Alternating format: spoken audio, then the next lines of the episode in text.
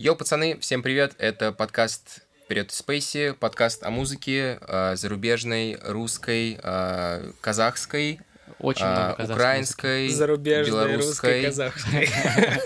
Не, ну это наши казахи, не наши, нахуй. Не, они наши. Еще какая есть? Американская. Музыка 36. Короче, вы поняли. Короче, да, обсуждаем всякое разное. Это 13-й выпуск, вот. По всем канонам и этим плохим приметам он будет так себе. Ну, что-то пойдет не так.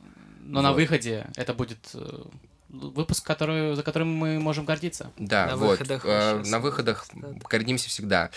Все еще с вами ведущие. Это я, Свят. Со мной здесь Андрей. Yep. И Костя. Приветик. Вот, в общем, давайте, что ли, начнем, братья, друзья мои. Поехали.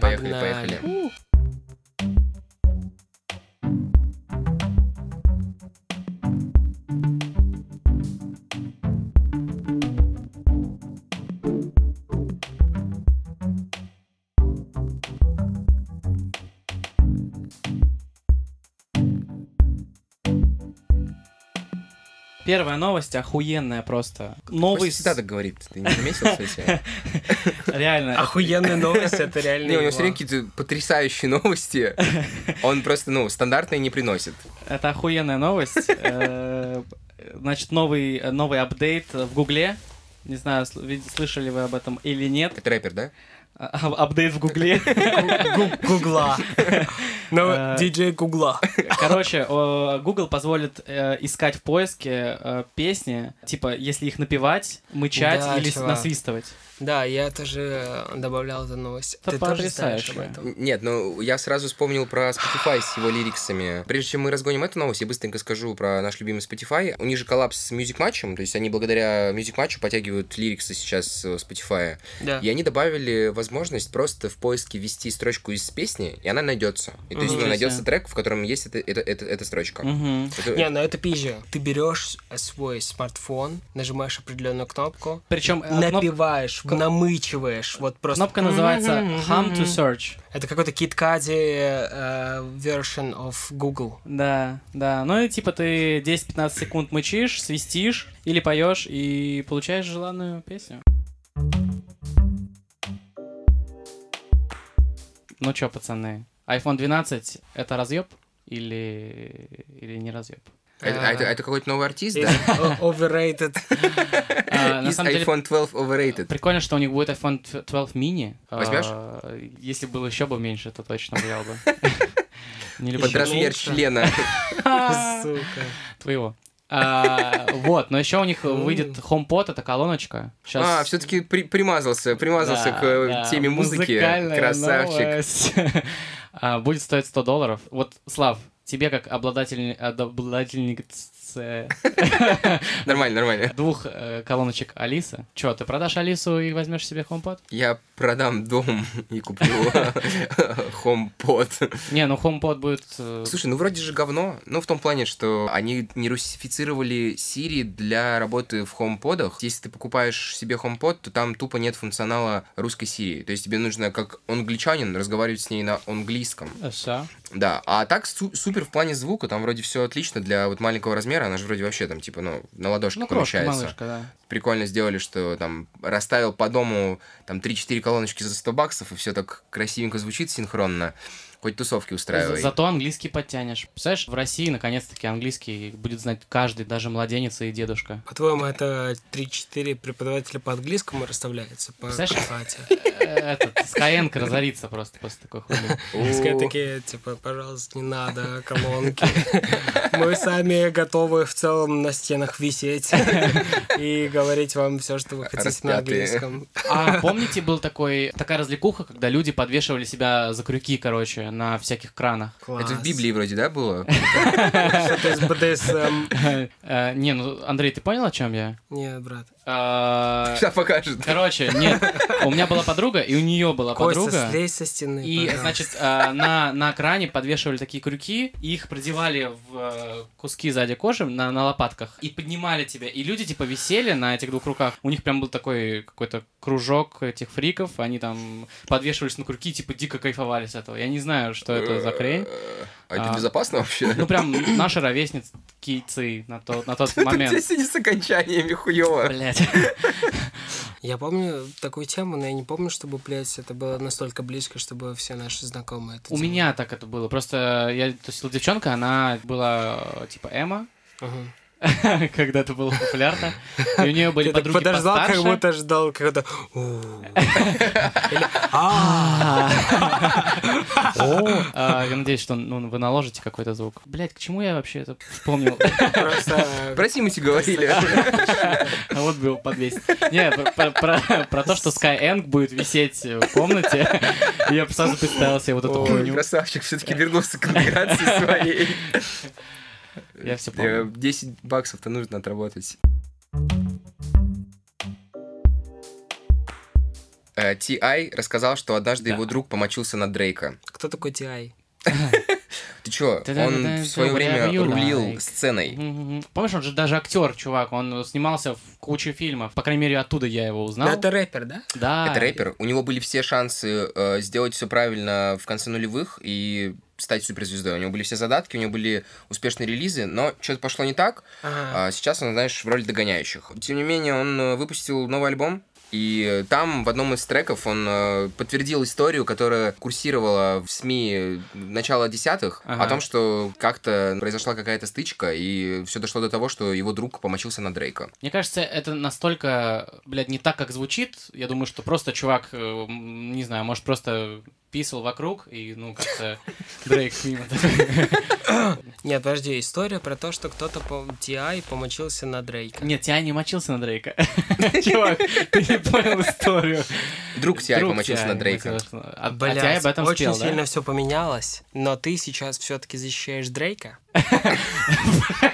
Блядь, чего нахуй?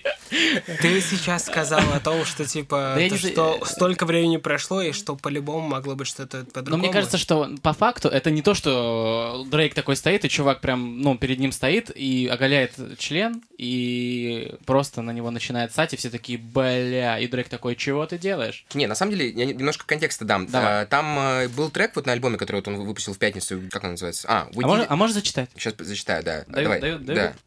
Кого-то убил, потратили миллионы на твою апелляцию. Что? Пока шел мой процесс, кто-то добрался с тобой домой. Домой, бич. Напились в Л.А., после чего ты поссал на Дрейка, жесть. Лох. Класс. Да, вот, то есть была такая... Нихуя все еще непонятно, кто на кого поссал, если честно. Вы хотели контекста добавить или просто биточек под биточек? Андрей сегодня в роли тупого у нас, по всей видимости. Короче, новость была на TMZ еще в 2010 году. По информации издания, во время показа фильма Takers между окружением Дрейка и Кэпом случился конфликт, и в какой-то момент друг T.I. помочился на самого канадца. И также эта история была упомянута в DC Микмила Wanna Know. Во время вселенная DC. Том Бэтмен такой. Чуваки. Да, в общем, у Дрейка с Микмилом же был такой биф, такой жесткий в 2015-м, и это как-то вот упомянулось тогда, но вот сейчас T.I. это подтвердил в очередной раз, поэтому уже у нас есть 3 упоминания, наверное, можно подумать о том, что это все-таки была правда. Ну, Дрейк, крепись, старичок. Ну, я думаю, он как-то справился с этой трагедией его жизни. Ну, он просто отряхнул и пошел дальше. Такой подумал, бля, не первый раз, не последний. Все. Да. Проблемы богатых людей. Да, на них часто... Проблемы богатых Дрейков. Он привык к золотому дождю. Сука.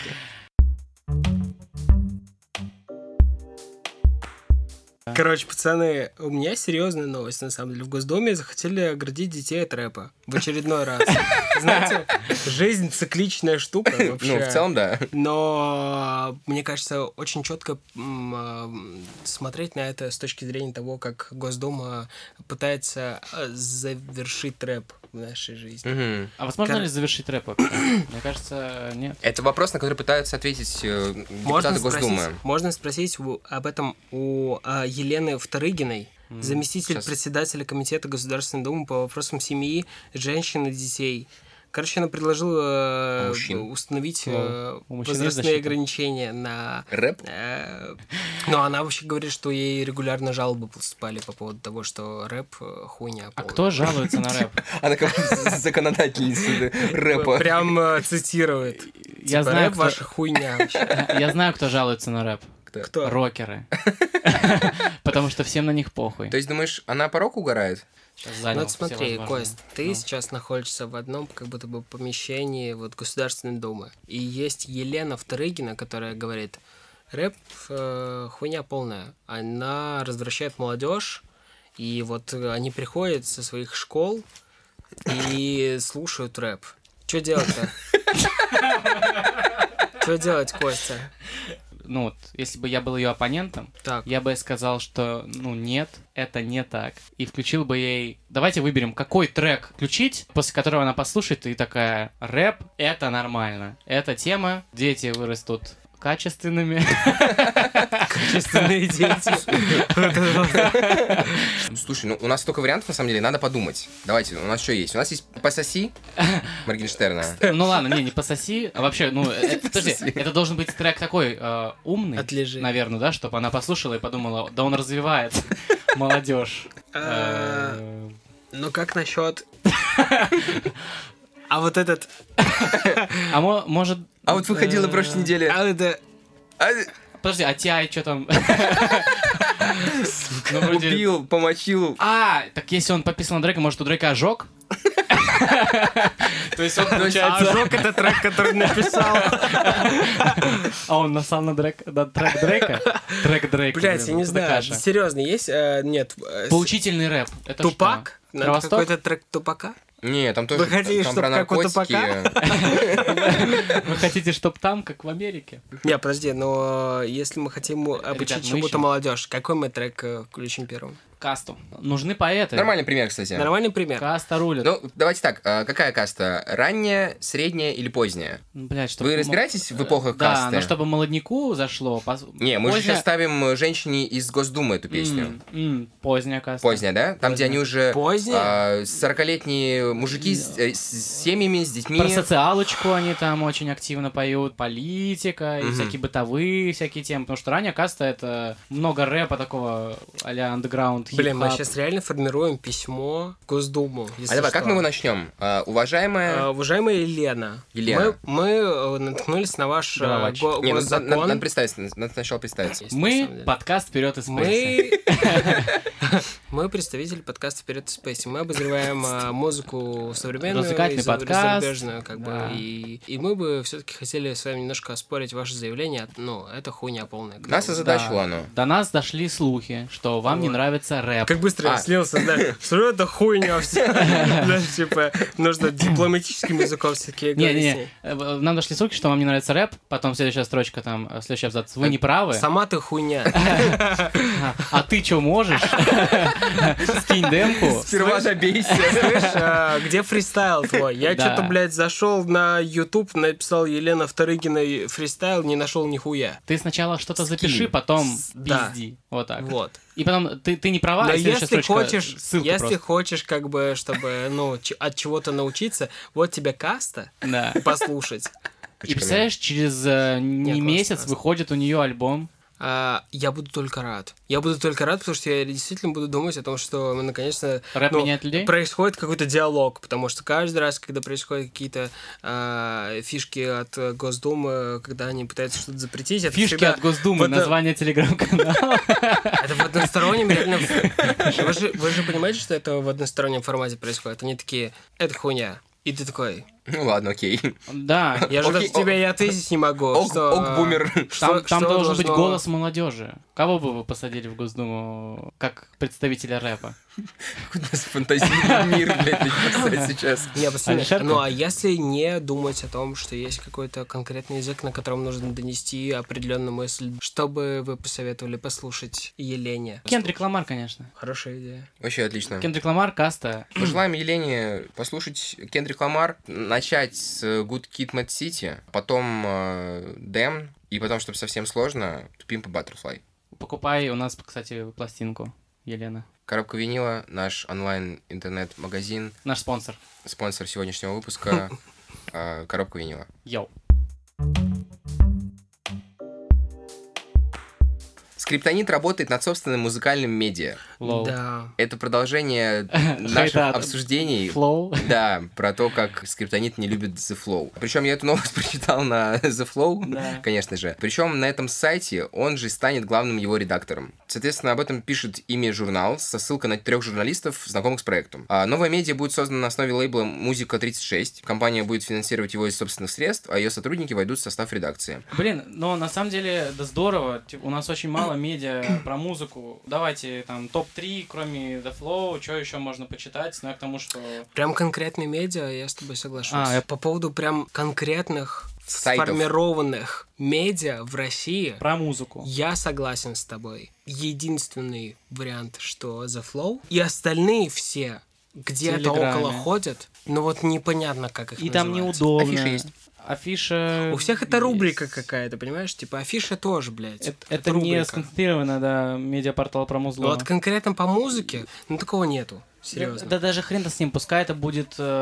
Ну, не отдельный портал, а какая-то вкладка на сайте, но это будет пиздато, как раньше были вот газеты, была колонка про что-то. И там журналисты реально ебашат, прям четко, они профильные, про музло. Потому что сейчас такое чувство, что все издания, они просто пиздят новости друг друга. И ты, когда переходишь с издания на издание, новость все короче, но типа смысл один и тот же. Цитируют просто друг друга. Да, делают рерайт, новости с The Flow или откуда-нибудь. Это интересная тема, потому что... Ну, я каждый раз вот, когда вижу все-таки серьезных представителей музыки, да, нашей, и вижу такие новости, когда они говорят о том, что нужно создавать новое медиа, я думаю о том, что они знают больше, чем мы, потому Конечно. Что это наверняка так. И они действительно понимают, что есть определенная сфера новостей, которая совершенно не освещена, либо освещена с точки зрения того, что это неправильно освещено. Банально, неинтересно и как-то поверхностно. Это здорово, что эта новость появилась, потому что... Конкуренция — это круто. У людей должен быть выбор, понимаешь, а не то, что куда. The Flow. Вот как вы вообще относитесь к современным медиа российским касательно музыки? Как будто бы это что-то однобокое. Ты видишь опыт западных СМИ и понимаешь, что есть 360 градусов, с которых можно обсудить ту или иную ситуацию, вообще все, что происходит в музыке, и тем самым подталкивать их на какие-то новые там типа взгляды на ту же самую музыку, на креатив и что-то выдавать новое. У нас это все основывается, во-первых, на взгляде самым банальным, а это, блядь, папарацци. Это желтуха. Вот, желтуха, да. И поэтому это тоже не связано совершенно никак с креативом. Но это проще всего, потому что это типа фастфуд-контент, который народ тебе хавает, дает просмотры и клики.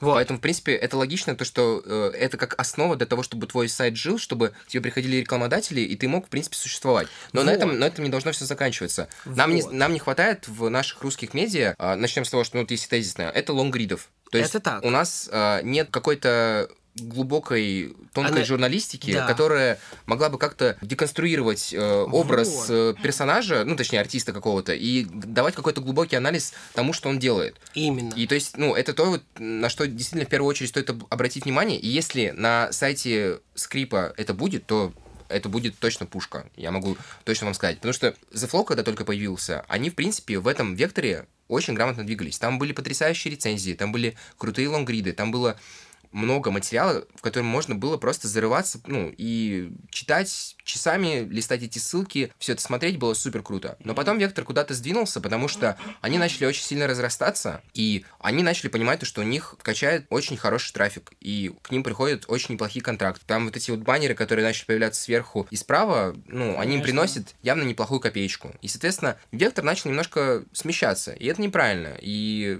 будет здорово, если действительно что-то изменится. Потому что, ну, это действительно одна из проблем. Это вот одно из первых мыслей, которые пришли в голову касательно русского медиа. Но еще есть другие моменты. Чё, Андрюк, нам еще не хватает по сравнению с западными медиа? Понимаешь, это как шажок за шажком. Люди, которые занимаются креативом, они же тоже, типа, понимают, что медиа — это еще один рупор, в который они могут сказать что-то и, типа, донести определенную свою мысль, не только там свое творчество. Поэтому очень грустно, что у них есть определенное недопонимание, и они не могут просто, типа, пообщаться друг с другом. Я понимаю, что, типа, определенный скриптонит, если бы он встретил, блядь, человека, с которым у него было нормальное взаимодействие, они бы гораздо больше интересного в совместно родили. Интервью нам не хватает. Интервью не хватает совершенно. Да в любом случае, качество падает, когда нету нормальной конкуренции. Так произошло с The Flow, потому что нету нормальной, качественной, крутой какой-то конкуренции, куда может трафик уйти. И, конечно, им плохо. Зачем им встречаться, обмениваться, заниматься чем-то, каким-то энергообменом, если у них и так все окей. Бабки зарабатывают. Слушай, супер мысль на самом деле, потому что у них есть нишевая конкуренция, у нас есть куча авторских телеграм-каналов, которые выдают действительно крепкие результаты, но у них нет возможности масштабироваться, чтобы конкурировать с трафиком The Flow. Поэтому The Flow их и не видит как конкурентов, действительно. Да, телеграм-каналы могут что-то анализировать, а у The Flow есть доступ к тем же самым интервью. Тем не менее, как будто они сами его блокируют, потому что не общаются напрямую с чуваками, которые, типа, создают контент для их пиздежа. Ну да, типа, занимаются просто переписыванием каких-то сплетен и сливов. Поэтому их и не любят эти ребята, потому что, типа, как будто бы они не только хуйню какую-то пишут, но еще и заявляют с затычкой, которая, типа, не позволяет им... Ну, если, да, если они продают рекламные места, это значит, очень интересный, значит, им нужен трафик. Если им нужен трафик, им нужны кликбейты. Если нужны кликбейты, значит, они все пишут всякую хуйню. Вот, в принципе, наверное, к этому все пришло. Ну, а нужна реклама, потому что зарплаты. А еще смотрите, на самом деле тут за примером далеко не нужно ходить, мы можем просто даже на себя посмотреть и на то, о чем мы здесь говорим. В целом у нас все работает на периодичности, да, то есть что мы особо не тратим много времени на подготовку, то есть у нас есть какой-то там срез времени в виде недели, да, который мы быстренько обсматриваем, что-то там по заголовкам берем, вкидываем и обсуждаем. Да. То есть у нас нет глубокого анализа, ну и как бы мы вроде особо к этому пока и не стремимся. Хотя, наверное, стоит, если мы действительно говорим о каком-то новом медиа, которая будет, ну, действительно давать что-то интересное для слушателя, для читателя, то это действительно нужно делать. Но это сложно, и это, для этого нужно прикладывать усилия. С одной стороны так, с другой стороны все эти усилия как будто бы нужно прикладывать непосредственно, когда ты общаешься с конкретным исполнителем. Если ты все-таки выходишь на исполнителя, понятное дело, что мы такие, ну тут нужна подготовка. Все вот эти вот накопившиеся вопросы, мы же не просто так обсуждаем вот эти вот наболевшие темы по поводу российских СМИ в плане музыки, да? Мы говорим об этом, потому что, ну, мы чувствуем, что до нас не доходит. Да, мы чувствуем, что банально конструктивный какой-то диалог с исполнителями. Типа мы не слышим их. Совершенно вообще. У нас есть их творчество, но у нас нету их мнений. У нас есть только то, что они заебались уже говорить о том, какие мы хуёвые. Вот если говорить о нас как СМИ. Да. Музыкальные. Да. Я думал, кто-то о нас говорит хуёво, то что мы хуёво.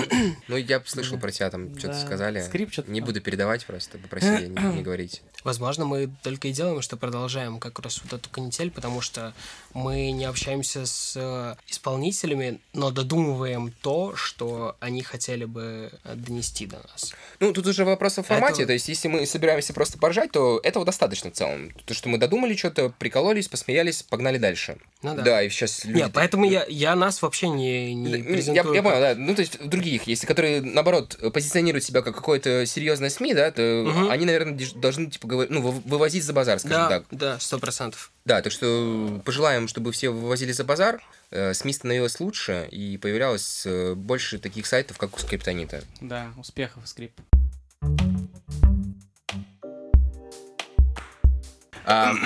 Можем в виде исключения поговорить о музыке. Вы послушали эпишку Блейка? Ну, один трек. Один трек? Половинку треков. Мне понравилось.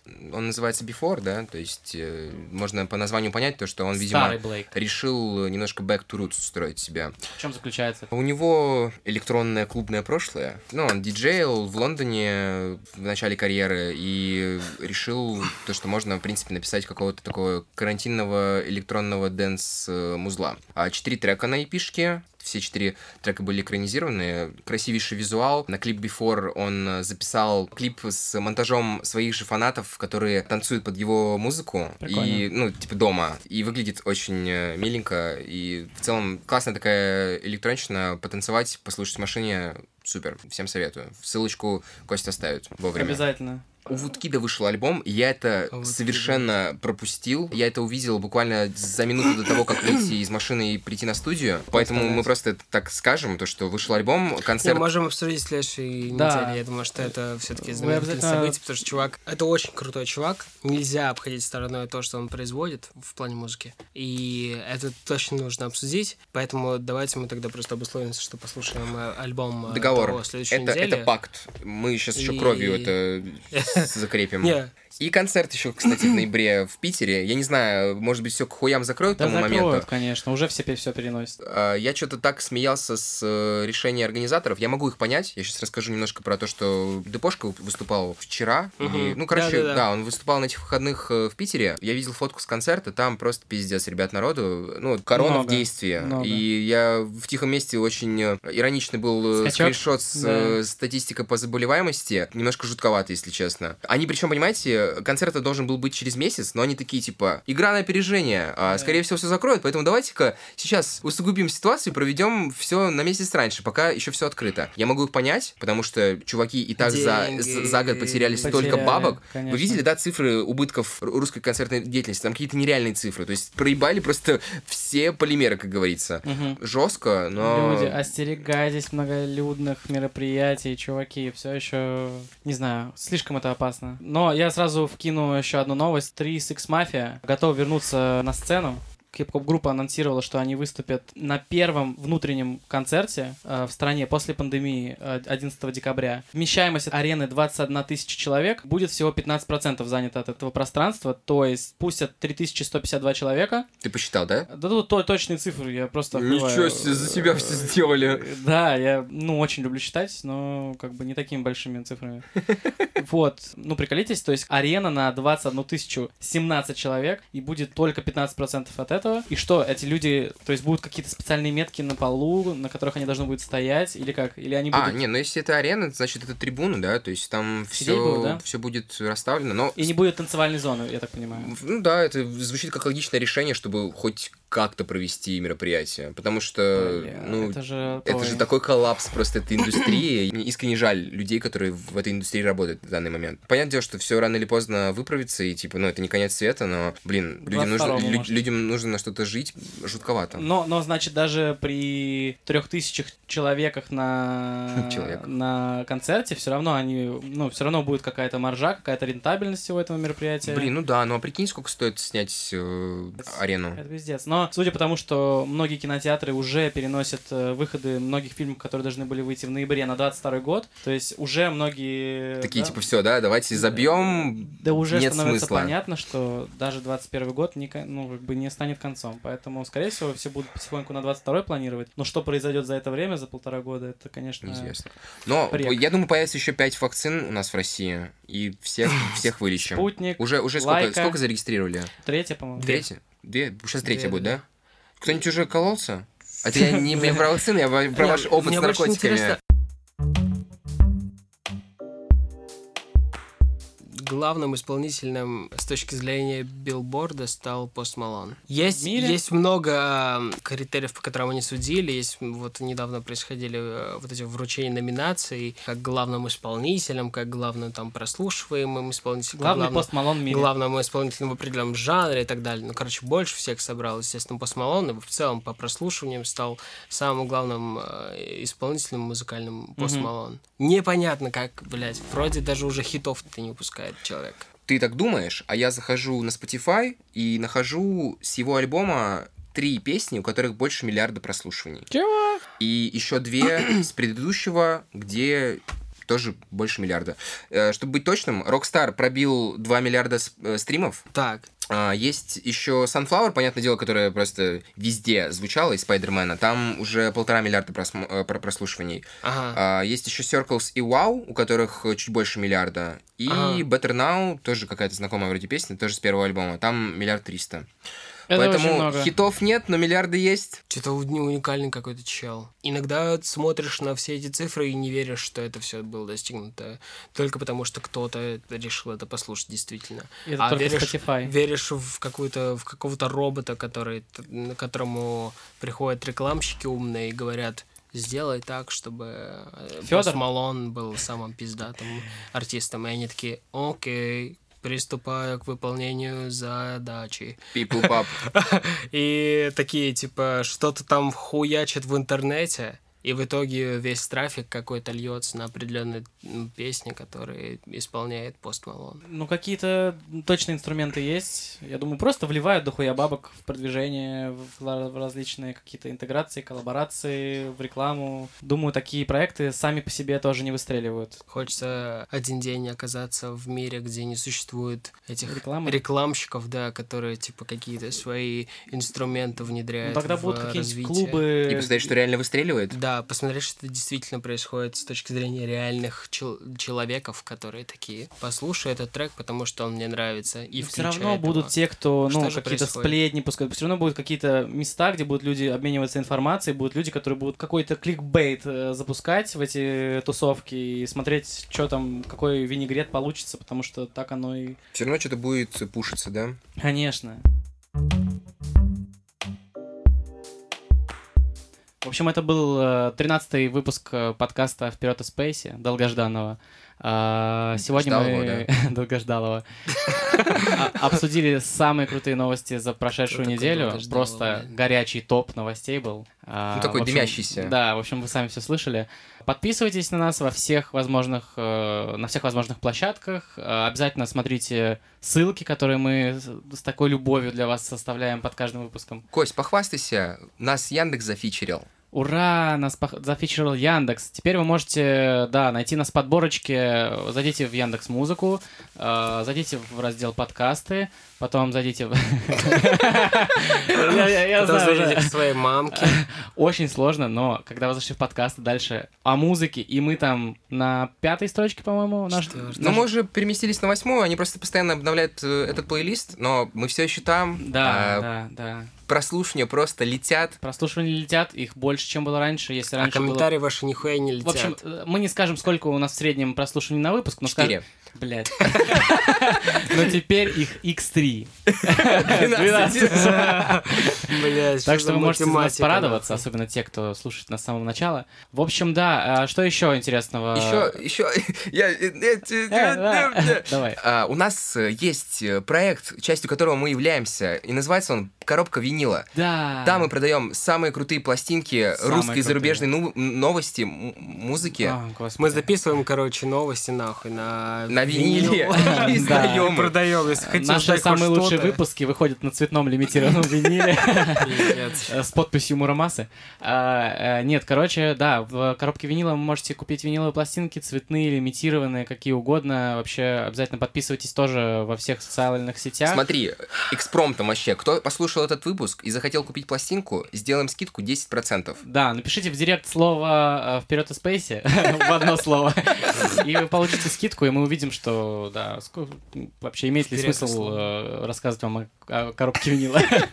Вот еще. Да, так что это был 13-й выпуск подкаста «Вперед и Спейси». Не забывайте переходить на Patreon и поддерживать нас, если вам это нравится. Услышимся на следующей неделе. Пока-пока. Пока-пока.